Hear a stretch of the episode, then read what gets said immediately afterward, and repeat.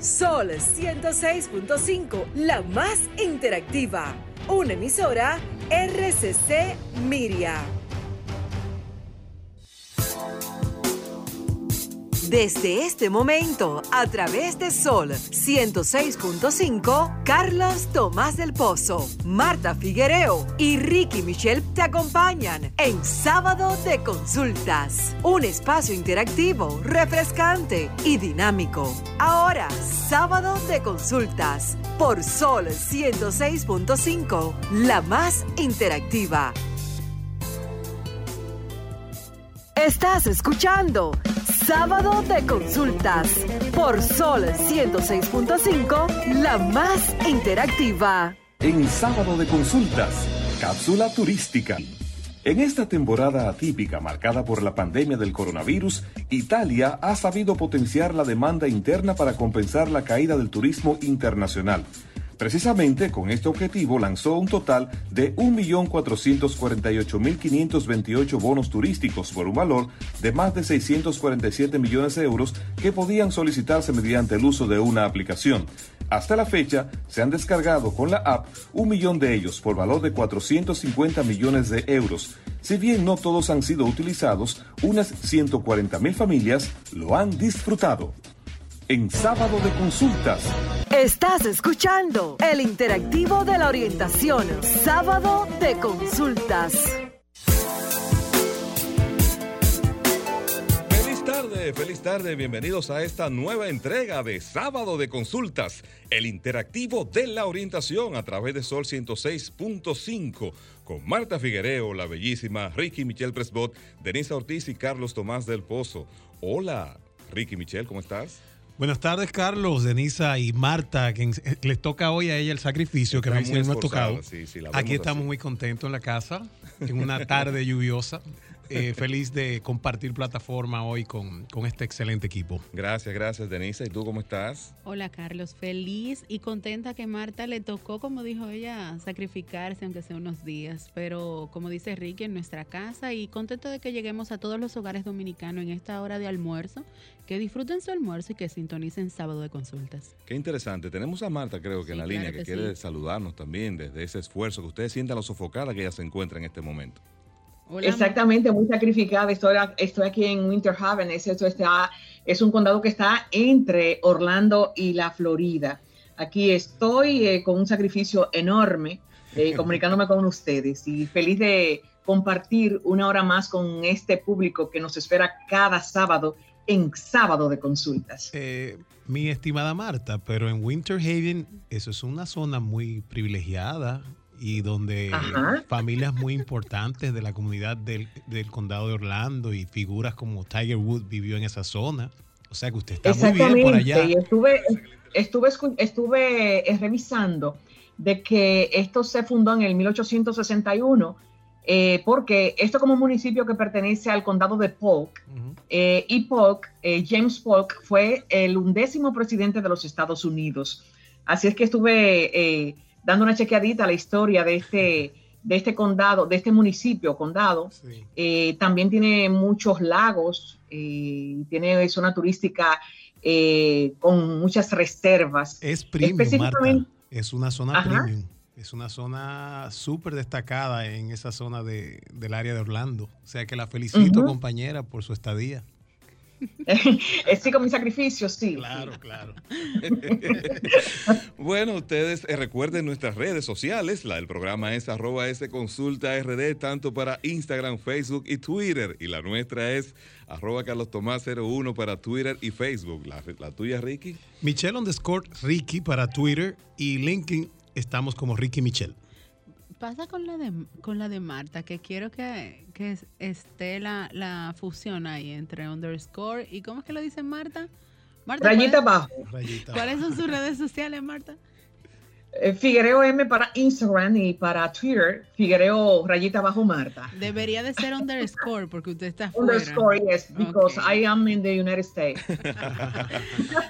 Qué interesante, qué interesante. Recuerden que ustedes pueden sumarse a las conversaciones a través de nuestras redes y también a través de la línea telefónica de Sol con nosotros. Su consulta es completamente gratis, así que aproveche y, ¿verdad? Gánese ese espacio y tiempo y mantenga la orientación que es muy importante. Nosotros, como siempre, en la primera parte de nuestro espacio, pasamos una mirada acerca de la, sobre las tendencias o informaciones o novedades que acontecen no solo en nuestro país, sino también en el mundo. Hoy nuestra mirada va, hace varias semanas atrás nosotros hablamos, Ricky, en el espacio y también Denise y los amigos oyentes, de los deep fake, que son aquellos videos que se alteran utilizando la inteligencia artificial y que estaban limitados cuando se comenzó a utilizar esta tecnología al campo político. Pero ahora resulta que están siendo motivos de gran preocupación entre figuras públicas, artistas y personalidades debido a que hay una red, parece ser internacional, que se está dedicando ahora a extorsionar y a amenazar y chantajear a las personas públicas porque toman su rostro real, que lo toman de las redes públicas que ellos tienen, y entonces buscan en Internet cuerpos o buscan videos pornográficos y con estos software de inteligencia artificial, pues manipulan el video que a simple vista es imposible que usted se pueda dar cuenta de que no se trata de la persona a la cual se le está imputando que es la fotografía o es la imagen. Esto ya, como es natural, ha comenzado a despertar la alerta y a preocupar porque Fíjate lo siguiente, aunque la exhibición pública de una persona en esas condiciones es una violación a la ley, hay un conflicto o más bien hay una brecha, hay una zona gris en la legislación internacional, porque en nuestro país todavía nosotros no vamos por ahí, hay una zona gris porque cuando usted va a denunciar el hecho, si no es su cuerpo el que han tomado para hacer la imagen, entonces usted no tiene el derecho de poder hacer el reclamo legal en ese sentido, pero mientras tanto, estas imágenes van corriendo en las redes, sobre todo en las plataformas de WhatsApp y en los chats privados de las redes sociales y su imagen puede ser degradada y usted lamentablemente no tiene forma de cómo protegerse. Qué lamentable y así andamos con este tipo de bellaquerías que se ponen de moda en esta etapa de la tecnología. Bueno. Bien difícil. Sí, a propósito de inteligencia artificial, Carlos, Marta, Denisa, eh, la pandemia ha provocado que muchas industrias, y vaya esta observación para República Dominicana, que es un país con vocación exportadora y, y tenemos la infraestructura para maquilar para zonas francas, es que muchas empresas como General Motors, como Ford, por el asunto del distanciamiento físico, está planteando utilizar la inteligencia artificial para programar la producción y la articulación de mano de obra. Esto no es una buena noticia porque muchos empleos de calidad en cuanto a operaciones se pueden ver afectados, pero es consecuencia de la propia pandemia y una alternativa que están buscando los grandes modelos de negocio para sobrevivir y para mantener sus índices de productividad y retorno a la demanda que tienen de bienes y servicios. Muy bien, tú Marta, ¿qué me tienes? Bueno, ustedes saben que quién, eh, ¿quién de nosotros no se siente eh, intimidado cuando el médico le pone un aparato en el pecho o en su espalda y te dice, eh, por favor repita 33, diga 33, respire profundo y bote, y bote el aire. Uno se pone, oh, uno se estresa, pero es que nuestro cuerpo está repleto de sonidos y son perceptibles hasta desagradables, otros casi inaudibles de los más extraños, pero todos ellos pueden escucharse ampliados a través de un aparato que se, se inventó hace más de 200 años, es el estetoscopio, creado por René Lamec, es un médico francés, eso fue en el 1816. El ANEC dijo que su aparato servía para auscultar los sonidos del pecho y otras partes del cuerpo. Eh, sin embargo, el cultismo con el que se define hoy el estetoscopio solo recoge la primera parte de esa definición, se explora.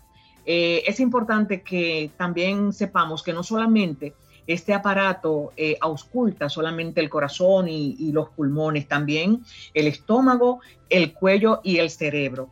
En, los, en los próximos programas vamos a, a seguir dándole un poquito más de, de review a este aparato que es bien importante y cómo los médicos detectan eh, situaciones tanto en el corazón como en los pulmones, en el caso de detectar una neumonía, en el caso de detectar un soplo por el sonido que ellos perciben al ponérnoslo en nuestro cuerpo. Esa es mi mirada. Muy interesante. ¿Y tú, eh, Denisa, cuál es tu mirada? Bueno, a propósito de sonidos, ¿qué ustedes creen de un traductor de maullidos de gatos? Sería excelente. pues les cuento que el creador de este aparato, de esta aplicación, más bien, es un ex ingeniero del altavoz inteligente Alexa de Amazon.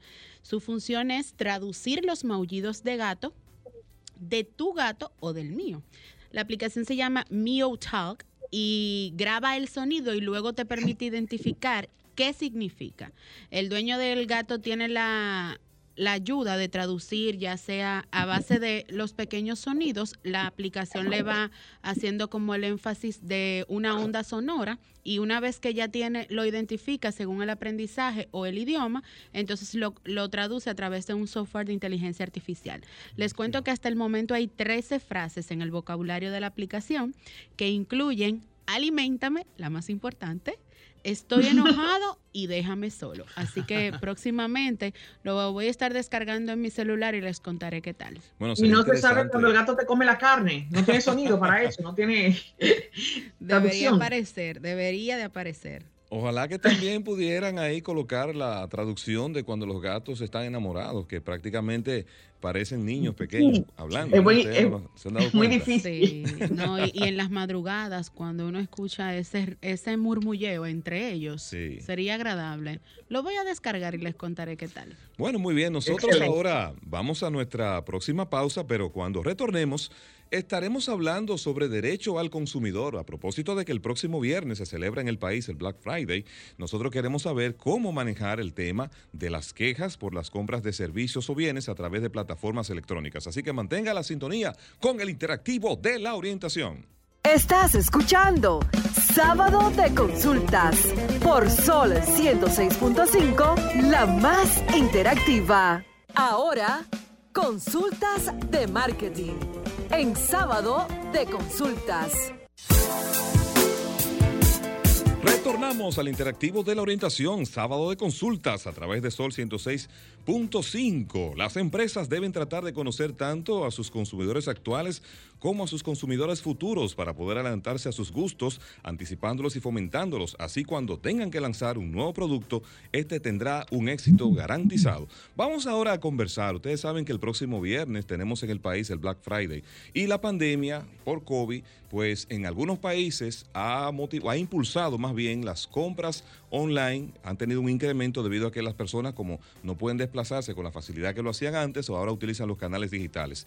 Vamos a recibir con nosotros a el abogado experto en derecho al consumidor, el licenciado Jesús Pérez Marmolejos. Jesús, ¿cómo estás?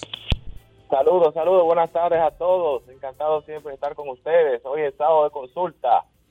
Muchísimas gracias, Jesús. Qué bueno, qué bueno tenerte con nosotros. Jesús, entonces eh, queremos conversar contigo acerca del enfoque de este Black Friday en el contexto de pandemia y donde tenemos una mayor cantidad de compras eh, a través de los canales digitales. Las compras que se realizan por esa vía eh, y los problemas que generan de quejas, puede ser en un servicio, como puede ser en un artículo, ¿se utilizan los mismos canales legales para hacer las reclamaciones que cuando son compras normales? Sí, efectivamente se va a incrementar el comercio electrónico, eh, ya, ya se incrementó en este caso del comercio a través de, la distancia, de, Internet. En este caso, eh, siguen los mismos derechos del consumidor, eh, los derechos del consumidor son inalterables a pesar de la, de la vía, y para eso los proveedores deben garantizar los sistemas de servicio al cliente y de reclamos vía digital. Mucho cuidado los consumidores con esas páginas de Instagram, esas páginas que no tienen un domicilio físico, un, RNC, es decir, que no se puedan eh, localizar, porque ha habido muchos fraudes ahora en ese caso. Entonces, en ese sentido, verificar siempre cuando usted recurre a la página de internet que tenga el signo de candado y las siglas HTTPS para garantizar que usted sus datos estén protegidos y no sirva usted de, de phishing. Y también es bueno es bueno tener un presupuesto, comparar los precios y siempre consultar a sus amigos, familiares, a ver dónde ha tenido la mejor experiencia de compra en este tiempo de, no, no, de Black Friday, no, sino de noviembre, Black, Black noviembre. Gracias. Jesús, a propósito de ese noviembre, viene mi pregunta de ese noviembre que se ha denominado Black Friday permanente por el asunto de la pandemia, el distanciamiento y evitar el cúmulo de personas.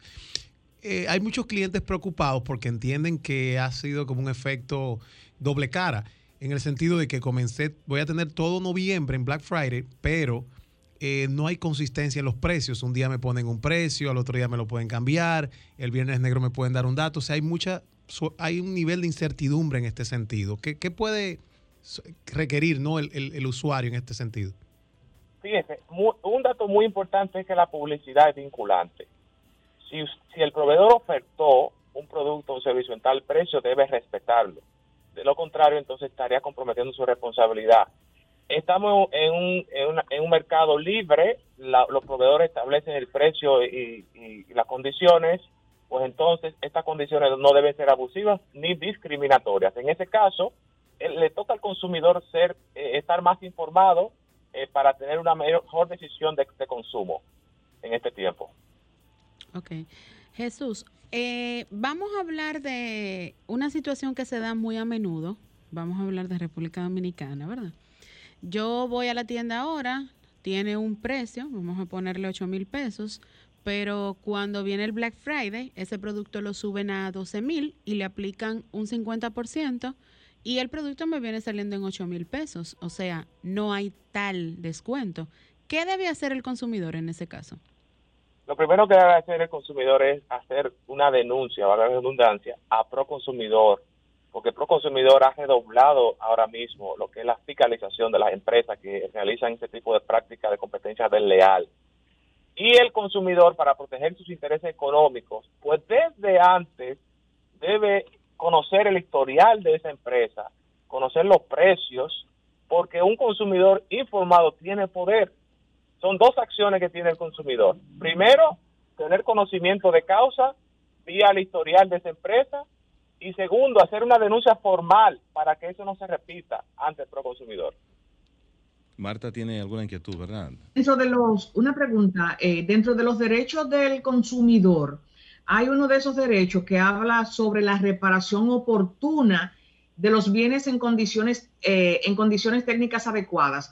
Eh, hago la pregunta, ¿qué debe hacer un consumidor eh, con el flujo de gente que está comprando, un ejemplo, electrodoméstico o algo electrónico, que se le dañe en, al momento de, armarlo en la casa, el tiempo que le da la empresa y que el consumidor tiene derecho a exigir, qué tiempo la empresa puede satisfacer la necesidad de ese consumidor que quiere rápido su producto? Y uniendo ahí mismo la pregunta, Jesús, ¿qué tiempo también le da la ley dominicana? Porque una cosa es lo que dice la empresa y otra es lo que dice la ley. Sí, muy, muy, muy buena cita a la Ley de Protección al Consumidor, el artículo 33 establece derecho a la reparación oportuna. Eh, desde el punto de vista jurídico, ahí se refiere a ser indemnizado, a ser indemnizado por los incumplimientos contractuales, ya sea a través de los tribunales o a, través de la vía administrativa. En caso de que tenga el producto un defecto, pues entonces, y el producto nuevo, tiene derecho a la garantía a una reparación satisfactoria. La ley no establece eh, inmediatamente el, precio, el, plazo, pero el consumidor desde el principio debe preguntar y el proveedor informar en caso de que haya un incumplimiento, un defecto, un servicio defectuoso, en qué tiempo se le va a resolver esa parte. Es una cuestión de información. Si no hay entonces cumplimiento de ese deber de información, el tema de la, de la reparación oportuna es acceder a, través de la vía administrativa a conciliar y, tratar de resolver casos, porque la vía justicia está muy lenta, muy lenta. Y la otra pregunta que me hizo Denisa, si mal no recuerdo. el, plazo de la ley. Exacto, lo que establece la ley dominicana del tiempo en que pueden hacerme un cambio o reembolso de dinero. Sí, en, en este caso, eh, si hay un problema, es muy importante ahora a través del comercio electrónico que la gente lo sepa. El artículo 62 establece que cuando usted compra por internet, inmediatamente usted hace el doble clic que ya pagó ese producto o ese servicio, usted tiene tres días de reflexión. Usted puede esos tres días cancelar esa compra sin alegar motivos y sin penalización. Lo dice la ley, no lo digo yo. Segundo, luego de que el producto llega a su casa, usted tiene siete días de plazo de prueba. Es decir, usted puede devolver el producto o servicio en ese plazo de siete días. Lo establece el artículo 62. Esto es muy normal en otros países desarrollados. Esperemos que esto se cumpla en la República Dominicana. Jesús, vamos entonces ahora a invitar a los amigos oyentes a que se sumen a esta conversación si tienen una pregunta o alguna experiencia que ellos quieran compartirla, pues este es el momento. Comunícate 809 540 165 1-809-200-1065 desde el interior sin cargos. 1-833-610-1065 desde los Estados Unidos. Sol 106.5, la más interactiva. Continuamos en el interactivo de la orientación sábado de consultas. Estamos conversando con el abogado experto en derecho al consumidor, licenciado Jesús Pérez Marmolejos. Si tienes alguna pregunta, tienes alguna experiencia que quieras compartir, pues este es el momento. También lo puedes hacer a través de nuestras redes sociales. Jesús, eh, quisiera por favor que nos compartiera que cuál es la vía o los canales legales que tienen disponibles eh, en el país las personas que realizan compras por Internet eh, con, cuando el suplidor no cumple con la garantía o ellos requieren la devolución de su dinero por insatisfacción. Sí, el procedimiento es el siguiente. Primero hay que reclamar al proveedor, a la empresa, al comercio. Y este debe emitir lo que es una hoja de reclamación, un libro de reclamación, estableciendo la queja del consumidor y el plazo que le va a dar respuesta. Esto es lo primero que se hace. Luego de que se vence ese plazo que da el proveedor, algunos 30 días, 15 días, 10 días, 5 días, dependiendo del producto, el caso y el servicio. Entonces, si no hay respuesta del proveedor o la respuesta no es satisfactoria, uno acude a través de las vías digitales eh, a Proconsumidor y, y también presencialmente, pero se fomenta ahora la vía digital, incluso las conciliaciones eh, se está se puede resolver por la vía digital. Proconsumidor está utilizando los medios tecnológicos para poner en contacto a los proveedores y los consumidores y han llegado a acuerdos satisfactorios sin tener que juntarse físicamente. Jesús, escúchame un segundito porque por las redes me hacen la salvedad de que no se refieren. Eh, quisiera, ellos quieren saber acerca también de las compras que son de proveedores que no están en la República Dominicana. Muy buena pregunta. Pues mire, eh, ahí hay el problema, porque si ese proveedor no tiene una oficina o no está vinculado en República Dominicana, usted va a tener que contratar o, apoderar las instituciones de protección al consumidor de ese país, de ese país, o un abogado especialista en ese país. ¿Por qué? Porque no tiene un domicilio físico en la República Dominicana y ese es entonces el riesgo. Ahora bien, hay proveedores que tienen internacionales que tienen un buen servicio al cliente donde el consumidor es los primeros, tipo esta plataforma de Amazon, que cualquier problema eh, Amazon le resuelve, porque esa es su filosofía, el consumidor primero. Jesús, a propósito del consumidor y, del servicio, ¿por qué muchos eh, proveedores de, vamos a decir, electrodomésticos, que es uno de los bienes, sino el que más, uno de los tres primeros que más se comercializa, el famoso Black Friday?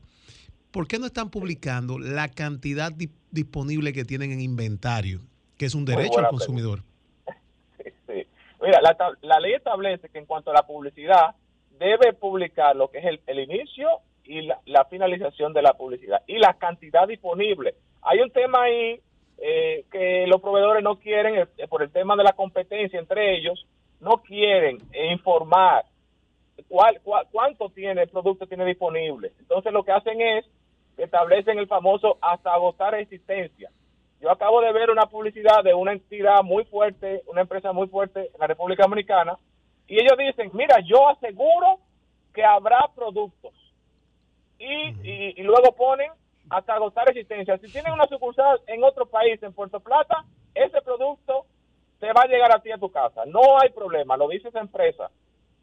Entonces, la ley establece la cantidad disponible para evitar, para evitar que cuando yo vaya al negocio, al local, pues yo no tenga eh, ese producto, una publicidad señuelo, entonces tengo que comprar otra cosa.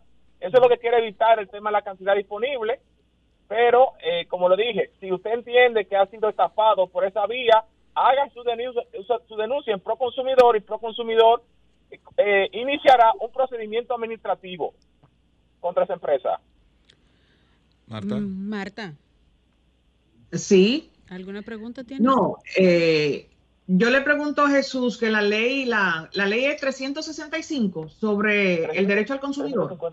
358. 358, pero en la República Dominicana nosotros no, tú hablabas eh, en una primera eh, participación con relación a que el, el, el propietario del negocio, el, el comerciante, tiene, tiene la, la, facultad o debería devolverle al consumidor, pero en la República Dominicana no se contempla esto de que te devuelvan tu dinero, te quieren hacer un cambio. ¿Cómo yo puedo exigir que yo si quiero mi dinero, no quiero ningún cambio de electrodoméstico que esté dañado. Sí, eh, fíjense, es una lucha que ha venido, tenemos 10 años en esto. Es decir, poco a poco se está implantando una cultura de reclamo y de respeto a los derechos del consumidor. Es bueno que el consumidor eh, conozca sus derechos para reclamarlos, porque inmediatamente usted le diga a un proveedor, ah, tú no me quieres devolver el dinero, dame el libro de reclamaciones tú no tienes libro de reclamaciones, pues voy a Proconsumidor, hago una denuncia y Proconsumidor multa a esa empresa. Tan simple como eso. Si los proveedores... Ah, caramba, ahí perdimos el contacto con, Jesús. Vamos entonces, vamos a hacer una pausa porque se nos cayó la línea en el contacto con Jesús y ahí también estaba entrando una llamada de un amigo oyente. Estás escuchando Sábado de Consultas por Sol 106.5, la más interactiva. En Sábado de Consultas, cápsula de salud. ¿El COVID-19 tiene olor? Esa es una respuesta que solo nos podría dar con exactitud un perro. La capacidad olfativa de una de nuestras mascotas preferidas se ha convertido en otra herramienta para combatir la pandemia del COVID-19, que ya ha causado más de 20 millones de contagios y un millón de muertes en todo el mundo. En países como Finlandia, Líbano, Argentina, Chile, Alemania, Estados Unidos, Colombia y México, las autoridades están entrenando canes para que puedan detectar si las personas están contagiadas con el nuevo coronavirus.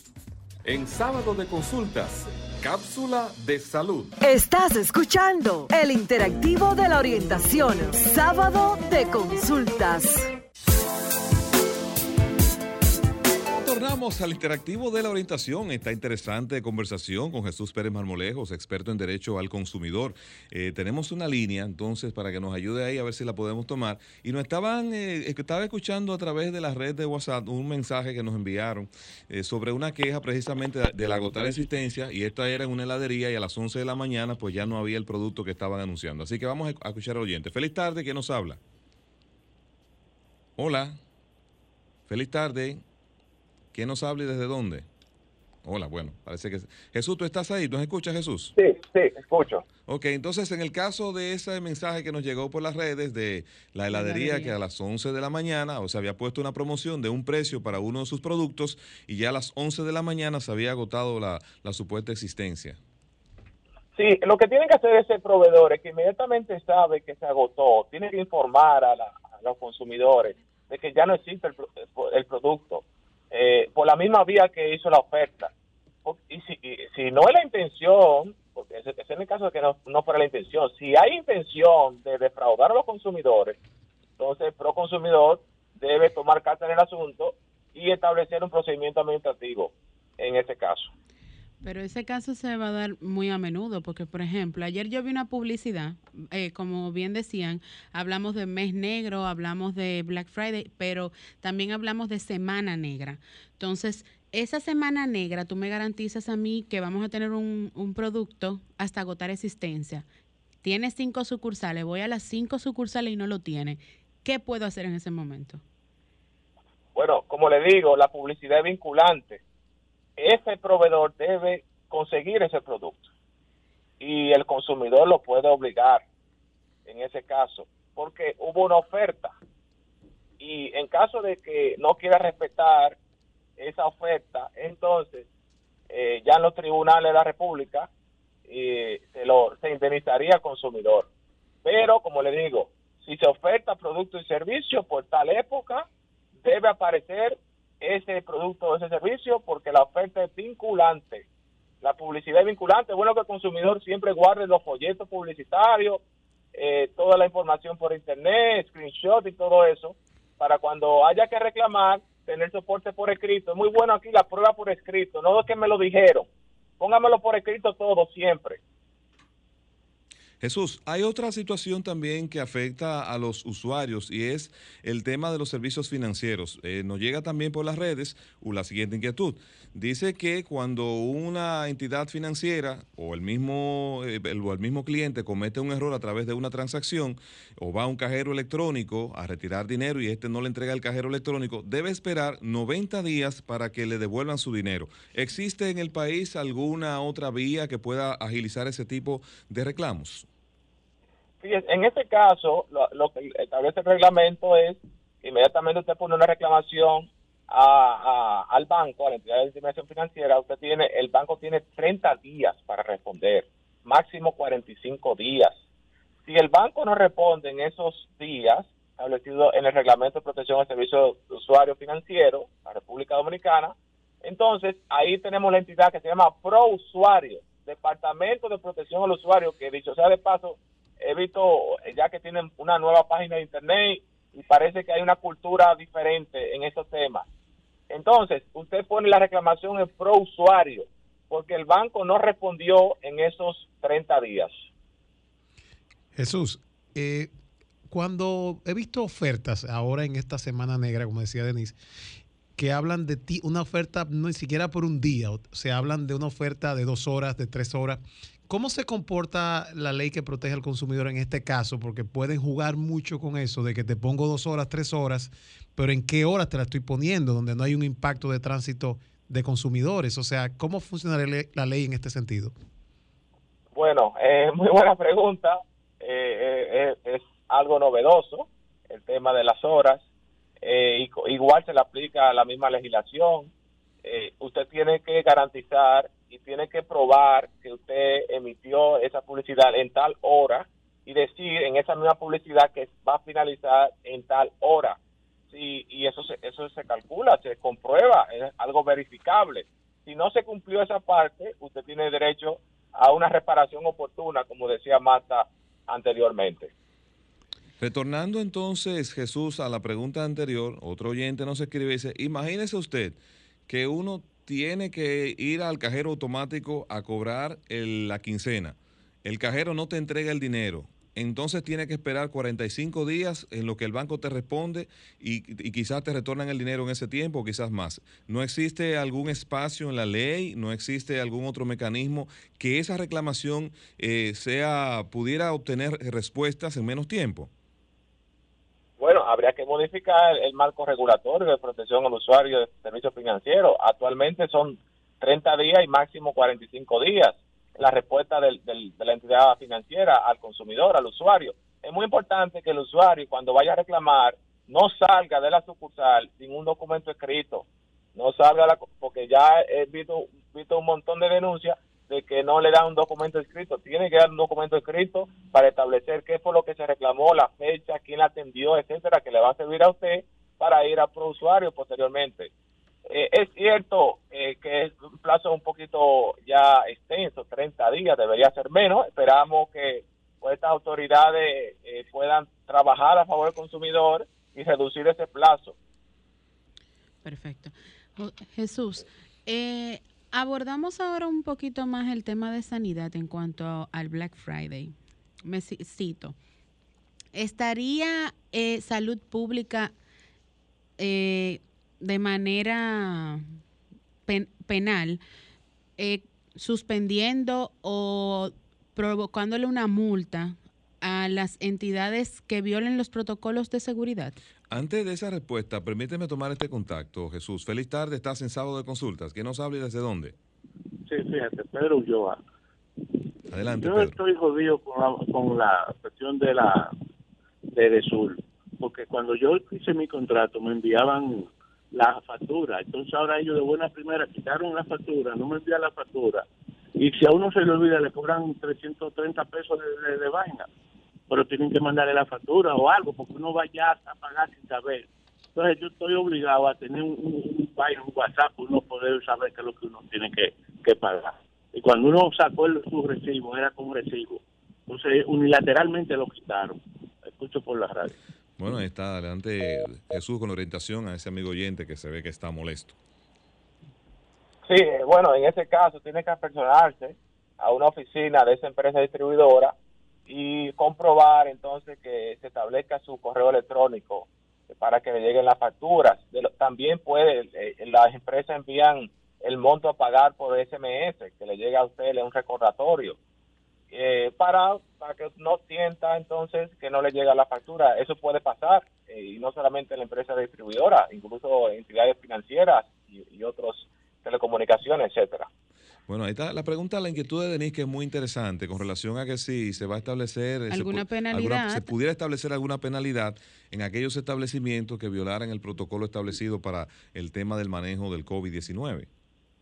Sí, en este caso, ahí tenemos al Ministerio de Salud Pública, tenemos al Ministerio de Trabajo, tenemos a Proconsumidor, que es la Autoridad Nacional de Vigilancia de Mercado, que pueden sancionar a las empresas y que no cumplan con el protocolo.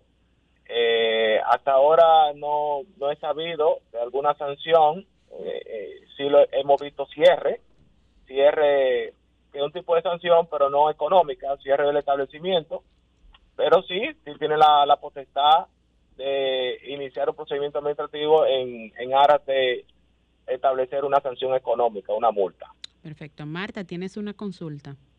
La consulta de Marta. una pregunta. Marta. Marta, ¿estás? Creo que se fue. Parece que se fue. Sí, estoy aquí. aquí, está ahí. La, la pregunta de Jesús no es del consumidor, sino con relación, bueno, podría, sí, con, con las líneas aéreas, eh, tener un pasaje aéreo y como hay muchos comentarios con relación a, al incremento del COVID eh, y tú tengas que posponer o adelantar, yo tendría que pagar o, o, la, o, la, o la compañía aérea tiene que, satisfacerme ese, eh, bueno, el cambio sin ningún pago por motivo de enfermedad. Bueno, eh, eh, es una pregunta muy interesante. Si usted tenía, por ejemplo, una reservación para tal fecha y usted entonces entiende que ese país pues prácticamente está cerrado, usted podría alegar ante la entidad de la, compañía aérea un, una cláusula de fuerza mayor, en el sentido de que en vista del estado de emergencia, se le devuelva su dinero a usted porque no tiene no, no gana nada usted con eh, ir a ese país y está cerrado. Entonces, eh, tiene derecho a reembolso por el tema de fuerza mayor. Las aerolíneas lo que han hecho es que lo han pospuesto por 18 meses, 24 meses, eh, pero eso requiere consentimiento del consumidor. eso requiere consentimiento del consumidor. Y entonces en ese caso eso depende de la necesidad del consumidor. Hay consumidores que necesitan ese dinero para otra cosa, hay otros que, que sí, que pueden dejar el viaje para otro día, otro, año, etcétera. Eh, pero legalmente, si hay un estado de fuerza mayor, tiene derecho a reembolso. Bueno, pues interesante participación como siempre, la de Jesús Pérez Marmolejos, experto en Derecho al Consumidor. Jesús, por favor tus contactos y tus redes a los amigos oyentes que le interesen eh, plantearte en privado algunas situaciones. Sí, muchas gracias. Estamos en las redes sociales, eh, arroba Pérez Marmolejos, en Instagram, Facebook, Twitter, y me pueden contactar a través de www.perezmarmolejos.com.do. Estás escuchando el interactivo de la orientación, sábado de consultas. En sábado de consultas, consulta de salud. Retornamos al interactivo de la orientación, sábado de consultas. Recuerden que sin salud eh, no, tenemos de nada, ¿eh? eso es fundamental y por eso nosotros nos enfocamos en la orientación. Tú sabes que ahora vamos a compartir con los amigos oyentes, Ricky Michelle y Denise Ortiz y Marta Figuereo, un testimonio de una persona que yo conozco, que tuve la oportunidad de compartir por asuntos laborales todos los días, y era una persona que tenía cerca de 260 libras. Y una estatura de 5 pies 9 pulgadas. Imagínense ustedes cómo, cómo, era, cómo era esa persona bastante, bastante pesado. Y él logró, a través de un método que nos va a contar y nos va a compartir, eh, ser una persona saludable sin tener que utilizar procesos quirúrgicos y hoy está siendo un fitness coach. Qué oh, interesante. ¿eh? Vamos a recibir entonces a Luis Tesano. Feliz tarde, Luis. Bienvenido a Sábado de Consultas, el interactivo de la orientación. ¿Cómo estás? Saludos muchas gracias por la oportunidad. Eh, saludo muy especial a Denisa, Rick y a usted, señor Carlos Tomás del Pozo. Eh, así mismo como usted comenta, eh, anteriormente éramos una persona con 230 y pico de libras y un 58% de grasa corporal y hoy en día somos otra persona totalmente distinta. Qué bueno. ¿Cómo lograste, Luis, y qué te impulsó a, a verdad, a desarrollar esa disciplina para lograr entonces perder todo el peso que vemos de acuerdo a las imágenes que nos enviaste? Bueno, eh, realmente vamos a iniciar con que el cambio inicia desde la mente. Eh, Luis Tesanos, que era anteriormente con 230 y tantas libras, eh, era una persona que no conocía en sí la palabra disciplina.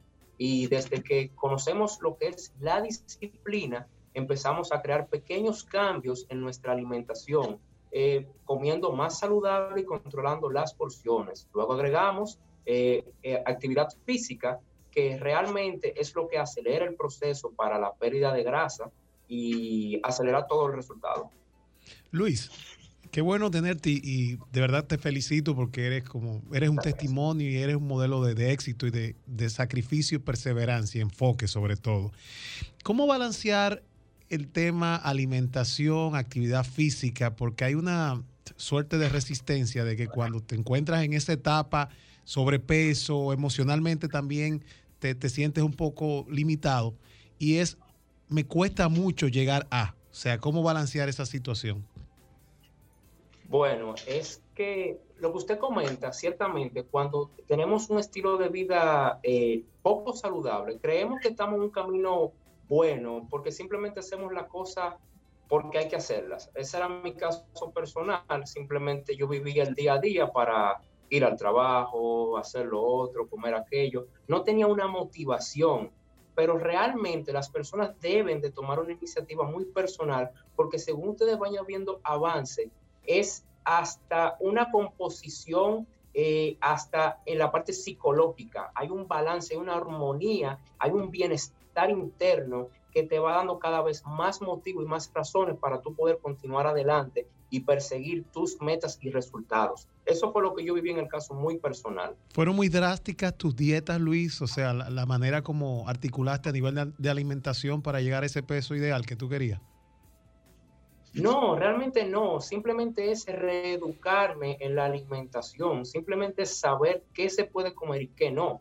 Por ejemplo, hay personas que simplemente comen muchos carbohidratos y no, no balancean las, niveles de proteínas, que es realmente lo que necesitamos para tener un pensamiento claro y perder un cierto porcentaje de grasa corporal. En el caso, Luis, de, las diferentes dietas que existen, eh, Marta te, pregunta, eh, la dieta vegana, dieta, la, de que solamente es carne, la, la keto, eh, ese tipo de dieta, ¿la usaste y qué recomienda si la usaste o no la usaste? No, yo no utilicé ninguna dieta ni cetogénica ni vegana, simplemente me eduqué nuevamente en saber qué comer. Por ejemplo, yo lo que hago es que en las mañanas eh, inicio mi día con proteínas, grasas saludables, muy poquito carbohidrato, trato de no hacerlo. Cuando digo eso me refiero eh, huevo, eh, aguacate, cosas así. Entonces ya al mediodía voy agregando proteína y un tanto de carbohidratos. En la noche, créanlo o no, yo como suficiente carbohidratos para dormir lo mejor posible, lo más saciado, para que me dé esa sensación de, paz y tranquilidad e, e, irme a la cama. Pero esas dietas que usted menciona son buenas, siendo la, la, la vegana una de las que yo considero poco sostenible porque el cuerpo necesita proteínas animales. Luis, ¿en algún momento tu, tu cambio de alimentación estuvo de la mano de un experto de la salud o solo te documentaste, eh, se documentó usted mismo? No, eh, inicié con una nutricionista realmente y un coach que fueron los que me dieron pues la, el primer Picasso, vamos decirlo así, la primera guía. Ya después de eso, pues la sed y el querer más, más y mejorar más, pues entonces ya ahí inicio mi educación en cuanto a lo que fue el diplomado de nutrición deportiva que yo realicé. Entonces ya desde que descubro que a través de la nutrición el cuerpo humano es capaz de lograr cualquier cosa, pues entonces ya ahí inicio lo que es mi nueva carrera y, y vocación realmente, que es el coaching en el área del fitness. Háblanos un poco ahí de, dos temas relacionados con ese estado saludable. ¿Ha intervenido medicamentos en este proceso y cómo andamos en términos de presupuesto para uno lograr llevar ese, esa dieta tan balanceada? Bueno, medicamentos quizás usted se refiere a, algo para ayudar mi desempeño o acelerar los procesos. No, en lo absoluto. Nada de eso yo utilicé, ni recomiendo tampoco que lo utilicen, no es necesario. En cuanto al presupuesto, eh, increíblemente es más económico llevar una vida, un estilo de vida saludable, porque en lo inmediato usted está cuidando su salud de una manera preventiva y no por consecuencia. Yo creo que es más económico llevar un estilo de vida de prevención que ir a un médico con una consecuencia por algo. Desde ese punto de vista, creo que es un poco más económico de llevar eh, una, un estilo de vida más saludable. En ese mismo punto, Luis, mencióname cinco alimentos que dejaste de consumir. bueno, mucho refresco.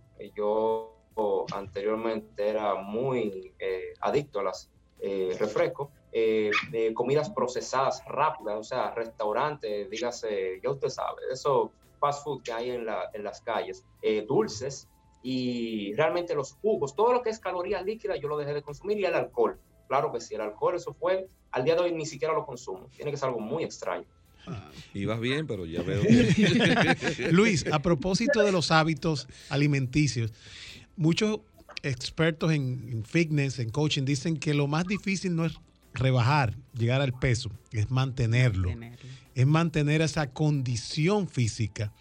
Y hablabas de, esos hábitos alimenticios y yo te pregunto, ¿existe la posibilidad de que un día a la semana, ya luego que llegas a esa meta, puedas consentir, como dice Carlos, porque sé que le llegó esa parte de que hasta el alcohol, eh, puedas decir al cuerpo, mira, hoy te voy a consentir con el fast food o el, dulce o el alcohol. Sí. sí, sí, claro que sí. Después que uno llega a su peso ideal, claro, ¿por qué no? Porque entonces ya el, proceso cambia, ya no es tan estricto. Vamos a decir que se vuelve una dieta flexible, porque si usted lleva su alimentación seis días a la semana, lo más correcto posible, un día que usted lo tome para usted, no le va a hacer absolutamente nada. De hecho, hasta le conviene al cuerpo, porque el cuerpo de una manera u otra, pues se confunde un poco y dice, bueno, me están dando lo que me gusta, pero en el resto de la semana usted vuelve y retoma su eh, régimen alimenticio, sus hábitos de, buena alimentación, y entonces volvemos a lo mismo. Ya el cuerpo empieza solo, solito a hacer una máquina perfecta para la quema de grasa. Muy breve, el, el cardio, ¿cuántas veces a la semana lo recomiendas, Luis? Bueno, eh, si usted está en un sobrepeso, pues yo lo recomiendo hasta tres y cuatro veces por semana, combinado con una buena rutina de pesas, de ejercicio de, de, de, pesas, levantamiento de pesas. En mi caso, que ya yo estoy en un punto ideal y que mi oficio demanda mucho esfuerzo porque entreno muchas personas, en mi caso muy personal, yo no hago tanto cardio porque fácilmente pierdo muchas libras y entonces pierdo mi peso ideal. Adelante. Luis, en el caso, una pregunta, en el caso de cuando tú tenías las 260 libras y te pusiste en el régimen con un nutricionista, al rebajar esas libras, el, lo que te quedó, es decir, la, la masa, es decir, cómo tú lo hiciste, si fue con pesa, con, con ejercicio para poder eh, tener los músculos eh, rectos, o hubo cirugía, porque esa es la preocupación de nosotras, eh, las mujeres, cuando tenemos una libra de más, que después rebajamos, eh, hay músculos que están flotando y, eso preocupa. La consulta de Marta. Eh, si, pueden ver en mis redes sociales, en el Instagram específicamente, arroba Luis Tesanos, ustedes pueden ver que yo tuve secuelas. Ciertamente yo hice todo el proceso con cardio y tres días de entrenamiento de pesas, o sea, haciendo lunes pesas, martes cardio, miércoles pesa y así por el estilo. Eh, así yo logré mi cambio, pero en la serie ustedes pueden ver la secuela que yo tuve es muchas estrías, solamente eso, cero flacidez ni nada por el estilo. De hecho, hasta he logrado marcar área, el parte del área anal. O sea, tengo rigidez corporal, pero en la, en la la piel, pues ni modo, no se puede hacer mucho, pero realmente para como yo estaba y como nos encontramos el día de hoy, lo menos que yo le doy mente es el tema de las estrellas. Qué bueno que tocas el tema de coach. Eh, ¿A quién puede beneficiar un coach o un coaching? Porque siempre escuchamos, ah, yo estoy con un coach nutricional, ah, estoy con un coach fitness, pero ¿a quién lo puede beneficiar y qué herramienta ustedes utilizan a esas personas que son un poco rezagadas, que dicen, yo lo inicio pero me detengo? ¿Qué recomendación le das a esas personas que nos escuchan? Bueno, mire, en mi caso particular, precisamente me considero coach, no entrenador. Entrenador es una persona que simplemente se limita a cómo indicarte cómo hacer X o Y ejercicio. El coach va más allá el coach llega hasta tu vida personal. Debe de encontrar la forma de cómo sacar lo mejor de ti y siempre mantenerte motivado a dar ese extra que es necesario para que se logren las cosas. Hay personas, como usted bien menciona, que siempre están, me duele la cabeza, que esto, que lo otro, pero debemos de encontrar la forma, mediante nuestra experiencia con los distintos atletas que nosotros trabajamos, de cómo sacar lo mejor de ti cuando estamos en, pleno entrenamiento, debemos de enfocarnos mucho en que la persona se sienta un bienestar, que vea el ejercicio, el esfuerzo físico como algo, como un momento muy personal para sí mismo y no como un castigo para su cuerpo. Si logramos eso, el atleta se va a enamorar de todo el proceso, de todo el proceso y es cuestión de tiempo para que empiece a ver resultados. Luis, tenemos un contacto. Feliz tarde. ¿Quién nos hable desde dónde? Adelante con su pregunta. Buenas tardes. Hablando de Santiago, le habla Cecilia. Gracias por estar con nosotros. Sí, gracias. Mire, eh, la, la, la compañera suya de labor mencionó algo muy importante, lo que es un coach. Escuché al principio que él hizo todo el proceso acompañado de un coach. Un coach es una persona que te va a llevar a ti a lograr algo acompañado de esa persona. Pero el coach no te va a decir qué es lo que tú debes de hacer. Es simplemente, digo, te, te dirige, te dirige, pero no te va a decir hazlo. Eres tú mismo que tienes que tratar de hacer las cosas y él está acompañándote, ver qué es lo que tú estás haciendo día tras día. Hay mucho cuidado con los coaches, porque un coach, ahora mismo te dan un curso de coach que dura un día, eh, un sábado en la mañana, ya tú eres, supuestamente te llaman coach. Hay coach profesionales que esos coaches se dirigen a diferentes áreas. Por ejemplo, coach de la nutrición. Ese coach de la nutrición tiene que ser, eh, que haga como él hizo, diplomado en nutrición, pero no quiere decir que sea un nutricionista, un nutriólogo, porque ahí es que hay problemas, que se creen que porque hacen también, yo soy nutrio, eh, yo soy, eh, tengo diplomado en nutrición. Y yo una de las pautas mías que yo creía que yo podía ejercer como nutricionista era que yo iba a poner mi consultorio y que iba a ser coach de la nutrición. No, tú tienes pautas que tú le das a un, a un cliente y tú le dices, mira, tú puedes tomar este tal alimento, pero para tú llegar a hacer una transformación en tu cuerpo, tú tienes primero que estar bajo las manos de un médico para que diga qué tú debes o no debes hacer, porque muchas veces nos llevamos de entrenadores de gimnasio, hacemos lo que ellos dicen y no tienen la capacidad para ellos indicarle cosas que uno tome es cuanto desde Santiago. Gracias, Cecilia, por su aporte. Tenemos otro contacto y casi nos vamos. Feliz tarde. ¿Quién nos habla y desde dónde? De los frailes primero, Juana Pérez. Hola Juana, adelante. ¿Ese es de, de la Z? No, no, no. Marcó, marcó equivocado, Juana. Bueno, entonces, eh, ¿tenías un aporte, una inquietud final, Denise? ¿No? No. Bueno, Luis, quiero que nos dejes tus contactos y tus redes. Ha sido una conversación muy interesante eh, y es bueno que la gente vea el antes y el después para que se motive y sobre todo ese acompañamiento, que tú no estás con la persona eh, dándole un seguimiento, sino tú haces un acompañamiento para que él pueda lograr su meta. Ciertamente pueden encontrar información sobre mí, todo el proceso, todo el proceso con mis atletas. Me pueden encontrar en las redes como Luis Tezanos, arroba Luis Tezanos, Z Tezanos, y es el final. Y quiero simplemente despedirme diciendo lo siguiente. Creo que lo más importante en todo esto es tener una mente sana en cuerpo sano. Realmente de eso es que se trata, tener un bienestar y sentirse bien consigo mismo. Qué bien, muchísimas gracias Luis, esperamos eh, que esté con nosotros nuevamente. Bueno, pues eh, seguimos brevemente, tenemos una pausa, ¿verdad? Y luego entonces continuamos con más de sábado de consultas ya en la parte final. En sábado de consultas, consulta de pronósticos. Juan del Clima con Denise Ortiz. Bueno, Carlos, bueno, Ricky, les cuento que continuarán los aguaceros debido a que estamos atravesando por una vaguada frontal en la República, por el las cercanías de la República Dominicana. Esto es lo que está provocando que en ocasiones tengamos eh, ráfagas de viento, tormentas eléctricas. Y muchos me decían, pero hoy amaneció el sol afuera y de repente cae un aguacero. Tú dijiste en el programa el pasado sábado que no iba a llover y llovió. Chicos, les recuerdo que esto es un pronóstico. Hay probabilidades de lluvia y hay probabilidades de que tengamos sol. Pero hasta el momento se mantienen las condiciones del tiempo, seguirán las incidencias de, de la vaguada, lo que sumado a una onda tropical.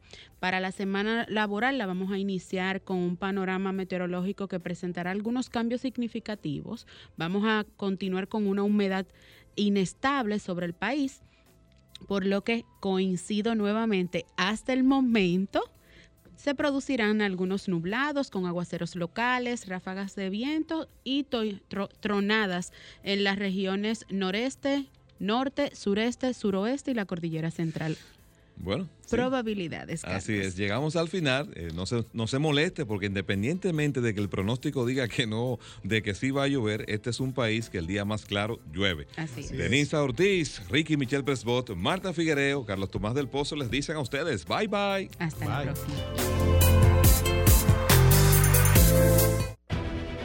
Sol 106.5, la más interactiva.